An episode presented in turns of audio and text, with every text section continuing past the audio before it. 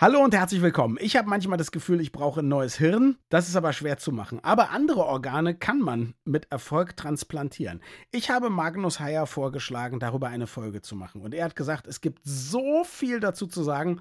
Wir müssen mindestens zwei machen. Das ist auf jeden Fall die erste. Und sie wird sicherlich spannend. Viel Spaß. Das Gehirn und der Finger. Was in unseren Köpfen und Körpern so vor sich geht. Ein Podcast mit Dr. Magnus Heyer und Daniel Finger. Magnus, die Geschichte der Organtransplantation. Wann begann die? Also intellektuell würde ich sagen mit Mary Shelley und Frankenstein, oder? ja, medizinisch begann sie im frühen 19. Jahrhundert, was ja auch schon erstaunlich genug ist. Im frühen 19. Jahrhundert, also 1800 und ein paar zerquetschte. Ja, 1837 ist es tatsächlich jemandem gelungen, bei Tieren wohlgemerkt, die Hornhaut von einem Auge zum anderen zu verpflanzen und einer Gazelle die Sehkraft wiederzugeben. Und das hat man dann rausgefunden, weil die Gazelle dann nicht mehr gegen eine Wand gerannt ist hinterher. Naja, sagen wir mal so, wenn die Gazelle vorher blind war, dann glaube ich, verhält sich eine sehende Gazelle schon anders. Na klar. Na klar. Und die zweite Transplantation am Menschen dann wiederum, die ist eine ganz merkwürdige Sache.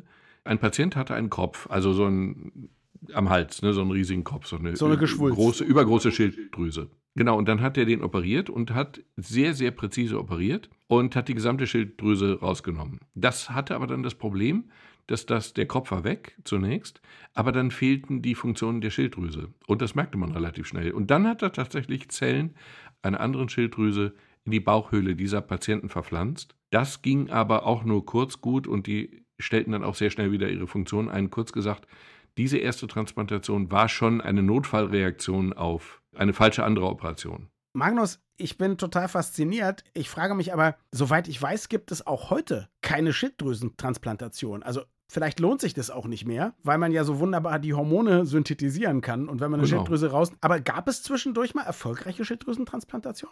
Ich glaube nicht. Diese Operation gilt quasi als die erste Transplantation von Gewebe im Menschen. Okay. Du weißt jetzt auch nicht, mit welcher Idee das gemacht wurde, weil natürlich etwas, was normalerweise hier am Hals sitzt, in die Bauchhöhle zu verpflanzen, kommt mir jetzt auch erstmal ein bisschen merkwürdig vor, oder? Warum?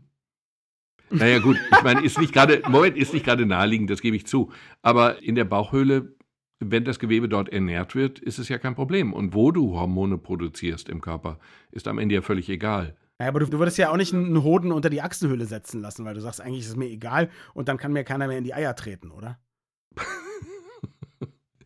Gut, ich gebe zu, ich gebe zu, ja, naheliegend ist der Gedanke nicht, ich kann ihn dir nicht erklären, aber es war so. Okay, ich glaube es. Ich habe noch eine Frage zu der Antilope, du bist oder Gazelle, du bist da mir viel zu schnell drüber gegangen. Also war das ein Humanmediziner, der gedacht hat, ich probiere das aus, weil vielleicht muss ich das irgendwann auch an Menschen machen? Oder war das wirklich ein Gazellenfreund? Oder war das einfach nein, nur ein Sadist? Ein, nach meinem Wissen war das ein Humanmediziner. Mhm. Die haben ganz viel an Tieren gemacht. Und die erste Operation, die erste Transplantation in dem Sinne, wie wir es uns jetzt vorstellen, ja. die erste war 1954 in Amerika in Boston. Okay. So.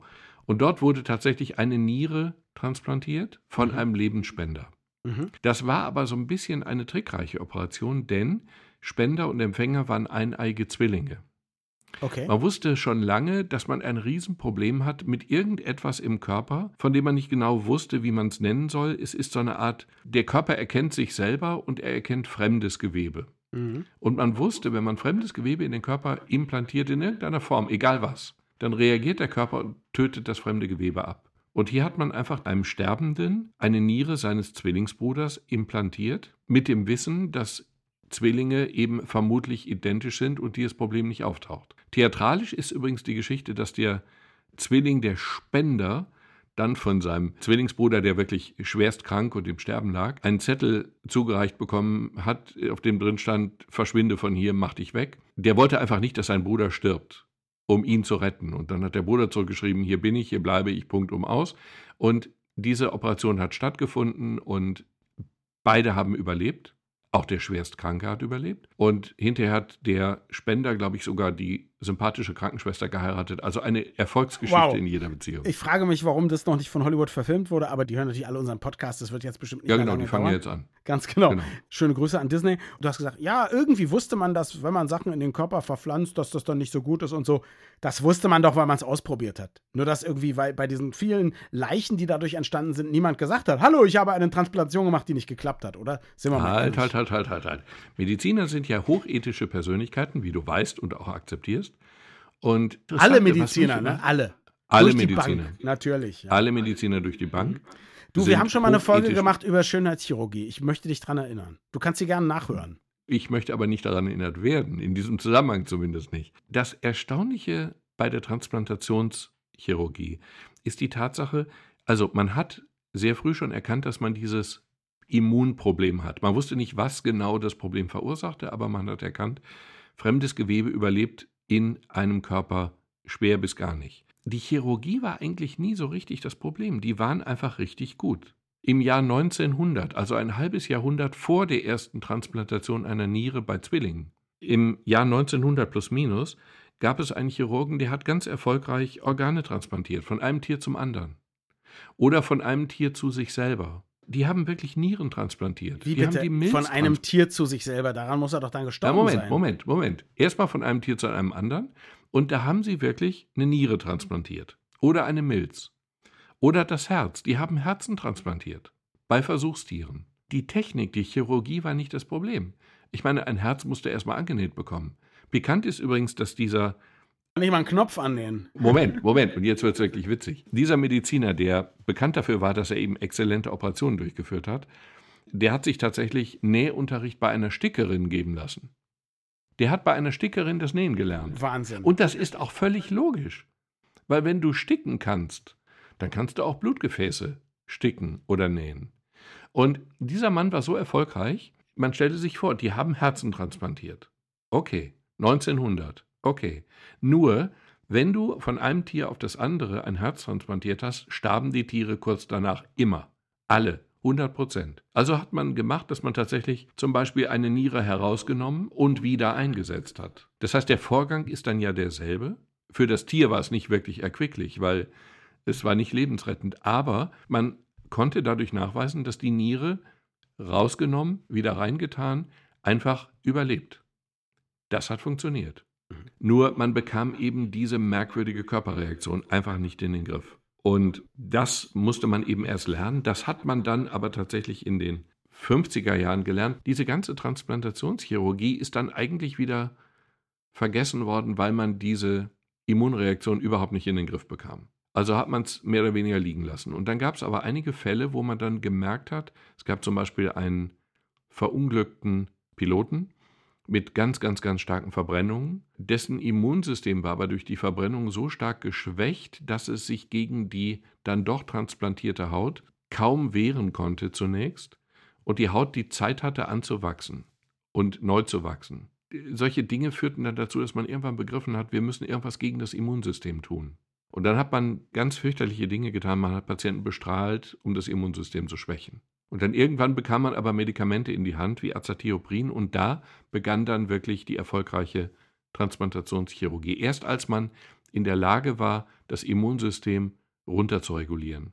Wobei man auch sagen muss, es ist natürlich an sich keine besonders geile Idee, das Immunsystem runterzuregulieren. Es ist nur dann okay, wenn ansonsten was Schlimmeres passiert. Natürlich. Ja. Natürlich ist es überhaupt keine gute Idee, das Immunsystem runterzuregulieren. Aber dann, als man das ein bisschen im Griff hatte, ging es dann Schlag auf Schlag. Also ich hatte die Nierentransplantation bei Zwillingen erwähnt, 1954. Mhm. Aber dann, 1962, gab es dann die erste Nierentransplantation bei Nicht-Zwillingen. Und das ist ja dann die, wo du dann wirklich was machen kannst. Also die Ausnahmesituation, Zwilling braucht Niere und anderer Zwilling ist bereit, sie zu spenden, ist ja eine ungewöhnliche Konstellation. Und das hat man dann 1962 gemacht. 1967 gab es den großen Tag, als Christian Bernard in Südafrika das erste Herz transplantiert hat und der Patient überlebt hat. Ich weiß jetzt aber nicht, wie lange. Diese Operationen galten als erfolgreich, wenn der 24 Stunden überlebt hat. Für den Patienten war das unter Umständen. Ja, nicht, so nicht die schönsten 24 Stunden seines Lebens, ne? Nee, aber die letzten. Aber genau. Sag aber doch mal, was muss man denn heute, und damals natürlich auch, aber was muss man denn überhaupt alles machen, außer das Immunsystem runterregulieren? Muss da wenigstens die gleiche Blutgruppe sein? Muss man darauf achten, dass die Niere eine entsprechende ähnliche Größe hat, Alter oder so? Muss man auf irgendwas überhaupt achten? Oh ja, das ist ja die großartige Leistung der Gegenwart. Wir haben ein System innerhalb von Europa, dass wir, wenn ein Mensch stirbt, mhm. und zwar so, dass die Organe noch verwendet werden können, dann ist es so, dass diese Organe, die werden getestet. Es geht jetzt um sozusagen Immunfaktoren. Die Blutgruppe ist eine, ein Faktor, aber nur einer von vielen. Du kannst sehr genau das Organ sozusagen typisieren. Und da kannst du sehr genau gucken, welcher Empfänger der ebenfalls typisiert ist und vorliegt. Welcher Empfänger wäre denn jetzt derjenige, der am ehesten davon profitieren kann, weil das Immunsystem dieses Organ am wenigsten als fremd bekämpfen wird. Und dann ist es eben so, dann hast du einen Spender in Griechenland und einen Empfänger in Finnland oder umgekehrt oder wie auch immer. Und das ist das, was sozusagen die optimal geringe Immunreaktion hervorruft. Du musst trotzdem die Menschen behandeln, du musst sie lebenslang behandeln. Und es gibt niemanden, der einen genetischen Zwilling irgendwo hat, auch wenn die keine gemeinsamen Vorfahren scheinbar haben. Also es ist noch nicht so, dass man ein Organ verpflanzt hat und gemerkt hat, hey, alles ist perfekt. Da gibt es kein Ja oder Nein, sondern. Es könnte noch passieren. Das könnte theoretisch passieren. Ja, ja. Aber das System ist schon toll. Und dadurch ist es jetzt eben auch wirklich möglich, Organtransplantationen sind heute keine es sind schwere Eingriffe, ist überhaupt keine Frage. Aber eine Nierentransplantation ist eine Sache, die, die ist nicht mehr lebensgefährlich. Ich finde Chirurgie immer noch absolut ein, ja, ein Wunder ist gar kein Ausdruck. Bin handwerklich nicht so besonders geschickt, feinmotorisch schon gar nicht. Also ich habe großen Respekt vor Chirurgen, aber zumindest scheint es in deinen Augen jetzt nicht das Schwerste zu sein, was man machen kann, wenn man vorher Stickunterricht hatte. ja, Okay, ich habe übrigens, das ist ja das Einzige, was mich hier qualifiziert zu sprechen. Ich kann googeln. Also die erste Herztransplantation gab es 1905 in Wien an einem Hund. Die kann nicht so sehr erfolgreich gewesen sein, denn 1930 wird dann berichtet, dass amerikanische Forscher ein Herz im Tierversuch acht Tage lang transportiert haben. Danach gab es dann die Abstoßungsreaktion und du hast gerade Christian Barnard angesprochen. Da ist es so, nach 18 Tagen starb der Empfänger an einer Lungenentzündung, okay. ebenfalls wegen einer Abstoßungsreaktion. Und interessanterweise steht hier dann so lapidar, das ist eine Seite der Uniklinik für Herzchirurgie in Wien. Insgesamt transplantierte Barnard 50 weitere Herzen. Die vergleichsweise geringe Zahl liegt an der natürlichen Abstoßungsreaktion. Diese musste erst mittels Medikamente in den Griff gebracht werden. Ab den 1980er Jahren stieg dann die Zahl. Also Banar hat dann unablässig einfach transplantiert. Die Leute haben wahrscheinlich gehofft, dass es bei ihnen anders ist, aber es hat wahrscheinlich nicht viel gebracht. Das lese ich aus diesen Zeilen raus.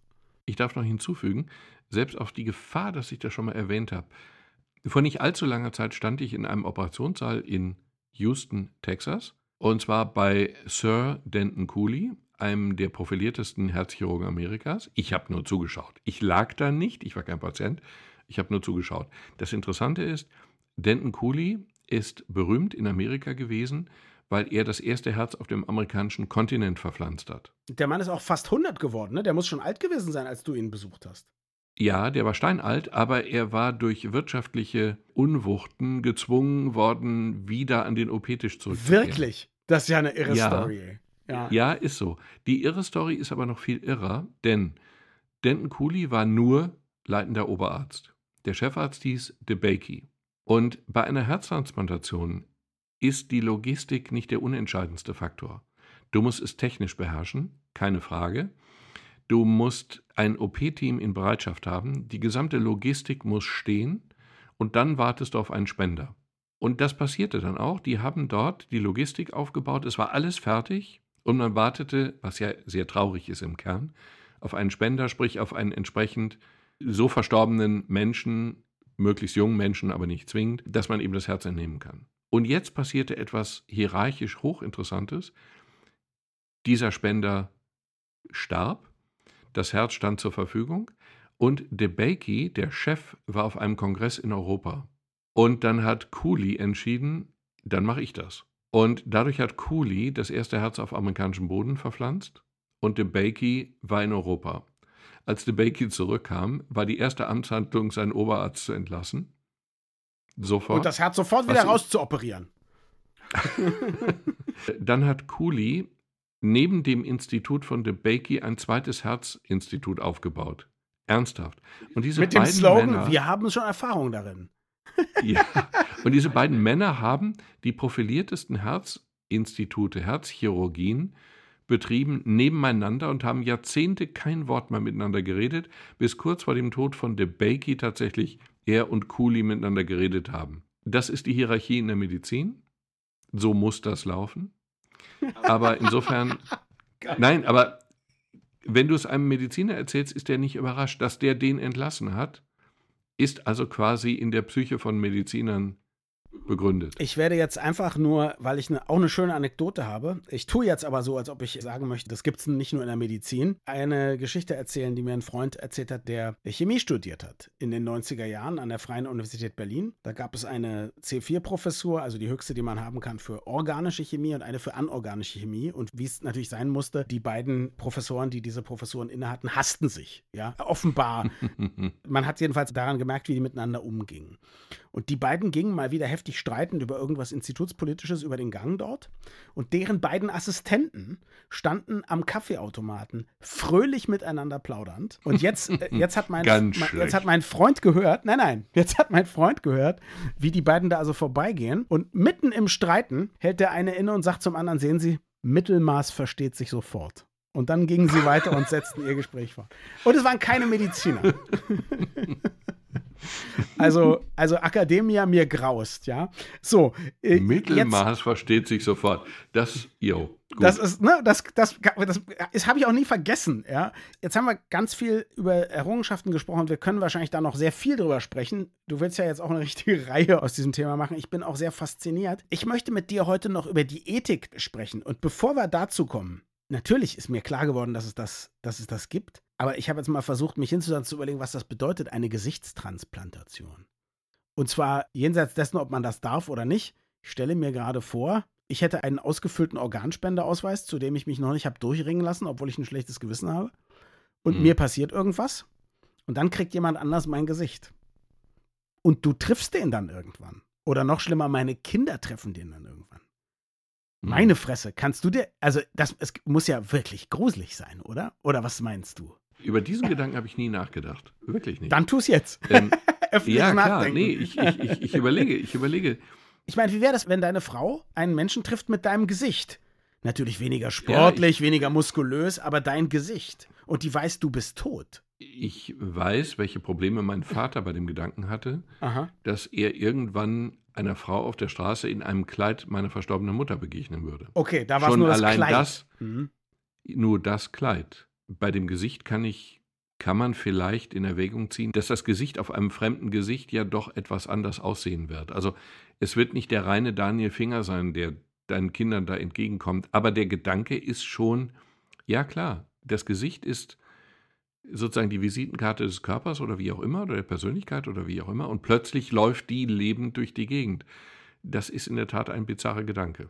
Ich meine, mit dem Eurotransplant-System ist die Wahrscheinlichkeit, dass du gerade durch Berlin läufst mit deinem neuen Gesicht vielleicht eher gering. Aber der grundsätzliche Gedanke ist sehr irritierend. Jo, gebe ich zu.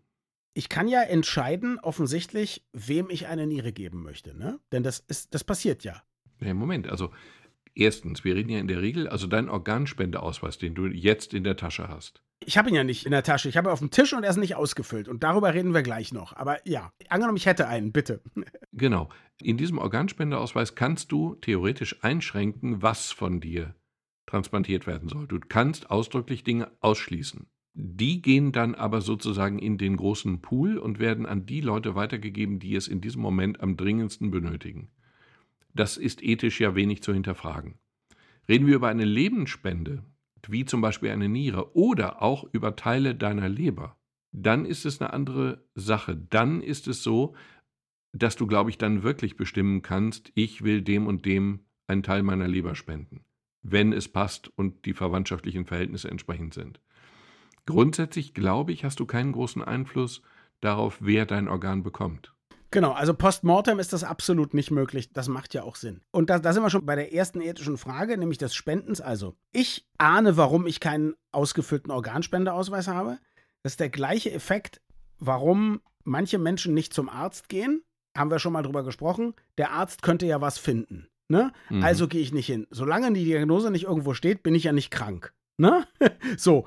Und Genau, ähm, genau. genau, und das ist der gleiche Gedanke. Ich fülle das aus, dann werde ich ja bestimmt sterben, weil jetzt ja drauf steht, dass man mir die Organe entnehmen kann. Also das würde ich sagen, ist bei mir der Grund.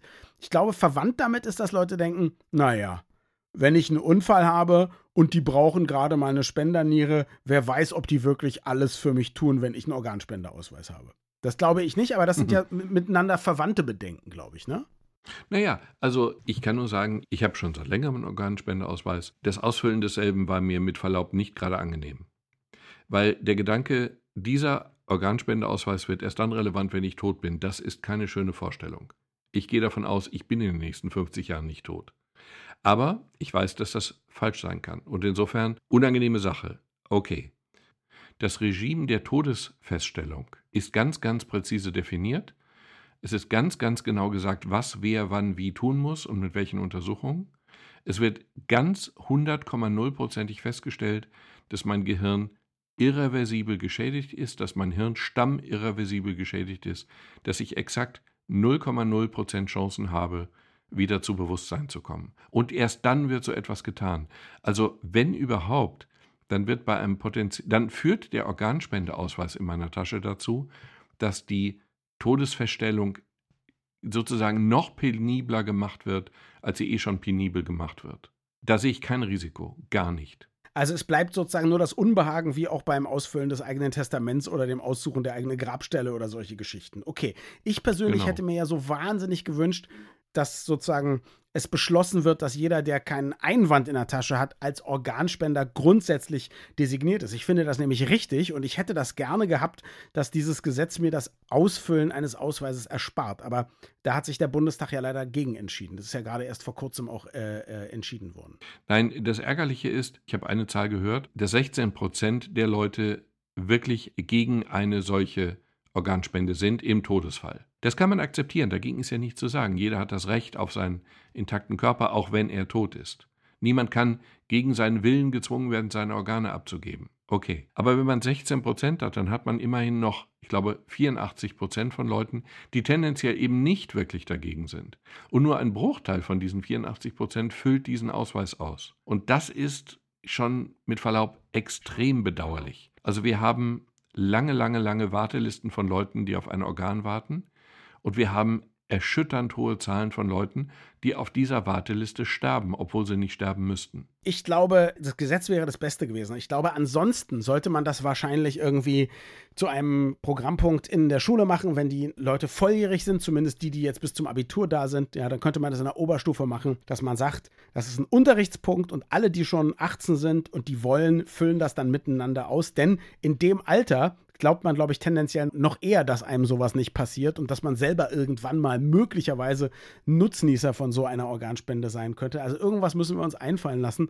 Wie gesagt, ich selber konnte mich auch noch nicht durchringen und äh, ja, ich schäme mich dafür ein bisschen. Es ist irrational. Aber viele meiner Entscheidungen sind irrational. Die Idee, junge Leute anzusprechen, ist vielleicht gar nicht die schlechteste. Volljährige, möglichst junge Leute anzusprechen, weil die sich ja sicher fühlen und weil für sie das Ausfüllen weniger problematisch ist. Das andere ist, ein Freund von uns in Finnland ist gestorben und die haben tatsächlich dann die Angehörigen, er hatte keinen Organspendeausweis, und die haben dann seine Angehörigen angesprochen in dem Krankenhaus und sie haben es auf eine so pietätvolle Weise getan, dass die Angehörigen sich in keinster Form, wie soll ich sagen, gedrängt gefühlt oder irgendwie unangemessen angefasst gefühlt haben und am Ende auch zugestimmt haben. Also so geht es natürlich auch. Man braucht in Kliniken Leute, die diese Gespräche führen können, wenn sich eine solche Situation ergibt. Bei dem von dir ausgefüllten Organspendeausweis, den du hast, hast du Organe, also hast du bestimmt, dass manche Organe nicht gespendet werden? Und welche sind das? Also zum Beispiel die Leber, weil die ist eh nicht mehr gut, oder das Gesicht, weil so etwas möchtest du nicht? Nein, ich habe diese Dinge ausdrücklich nicht eingeschränkt. Mein Organspendeausweis ist quasi eine Blankovollmacht. Über das Gesicht habe ich nicht nachgedacht, wie ich zugeben muss. Das ist ein komischer Gedanke, ja. Bei den anderen Organen habe ich keinerlei Bedenken. An dieser Stelle der Hinweis nochmal, wir werden definitiv mindestens noch eine weitere Folge zum Thema Organspende machen und uns da auch mit der Zukunft der Organspende beschäftigen. Es steht nämlich zumindest die Idee im Raum, dass wir in Zukunft möglicherweise Organe drucken können und dann natürlich auch gleich welche, die nicht von unseren Körpern abgestoßen werden. Das und vieles mehr gibt es beim nächsten Mal. Und wenn ihr noch eine spezielle Frage habt dazu, dann könnt ihr gerne eine Mail an uns schreiben, mail at gehirnfinger.de und wir versuchen dann alle Fragen beim nächsten Mal zu beantworten. Danke fürs Zuhören und bis zum nächsten Mal. Wir freuen uns immer über Feedback an mail@gehirnfinger.de.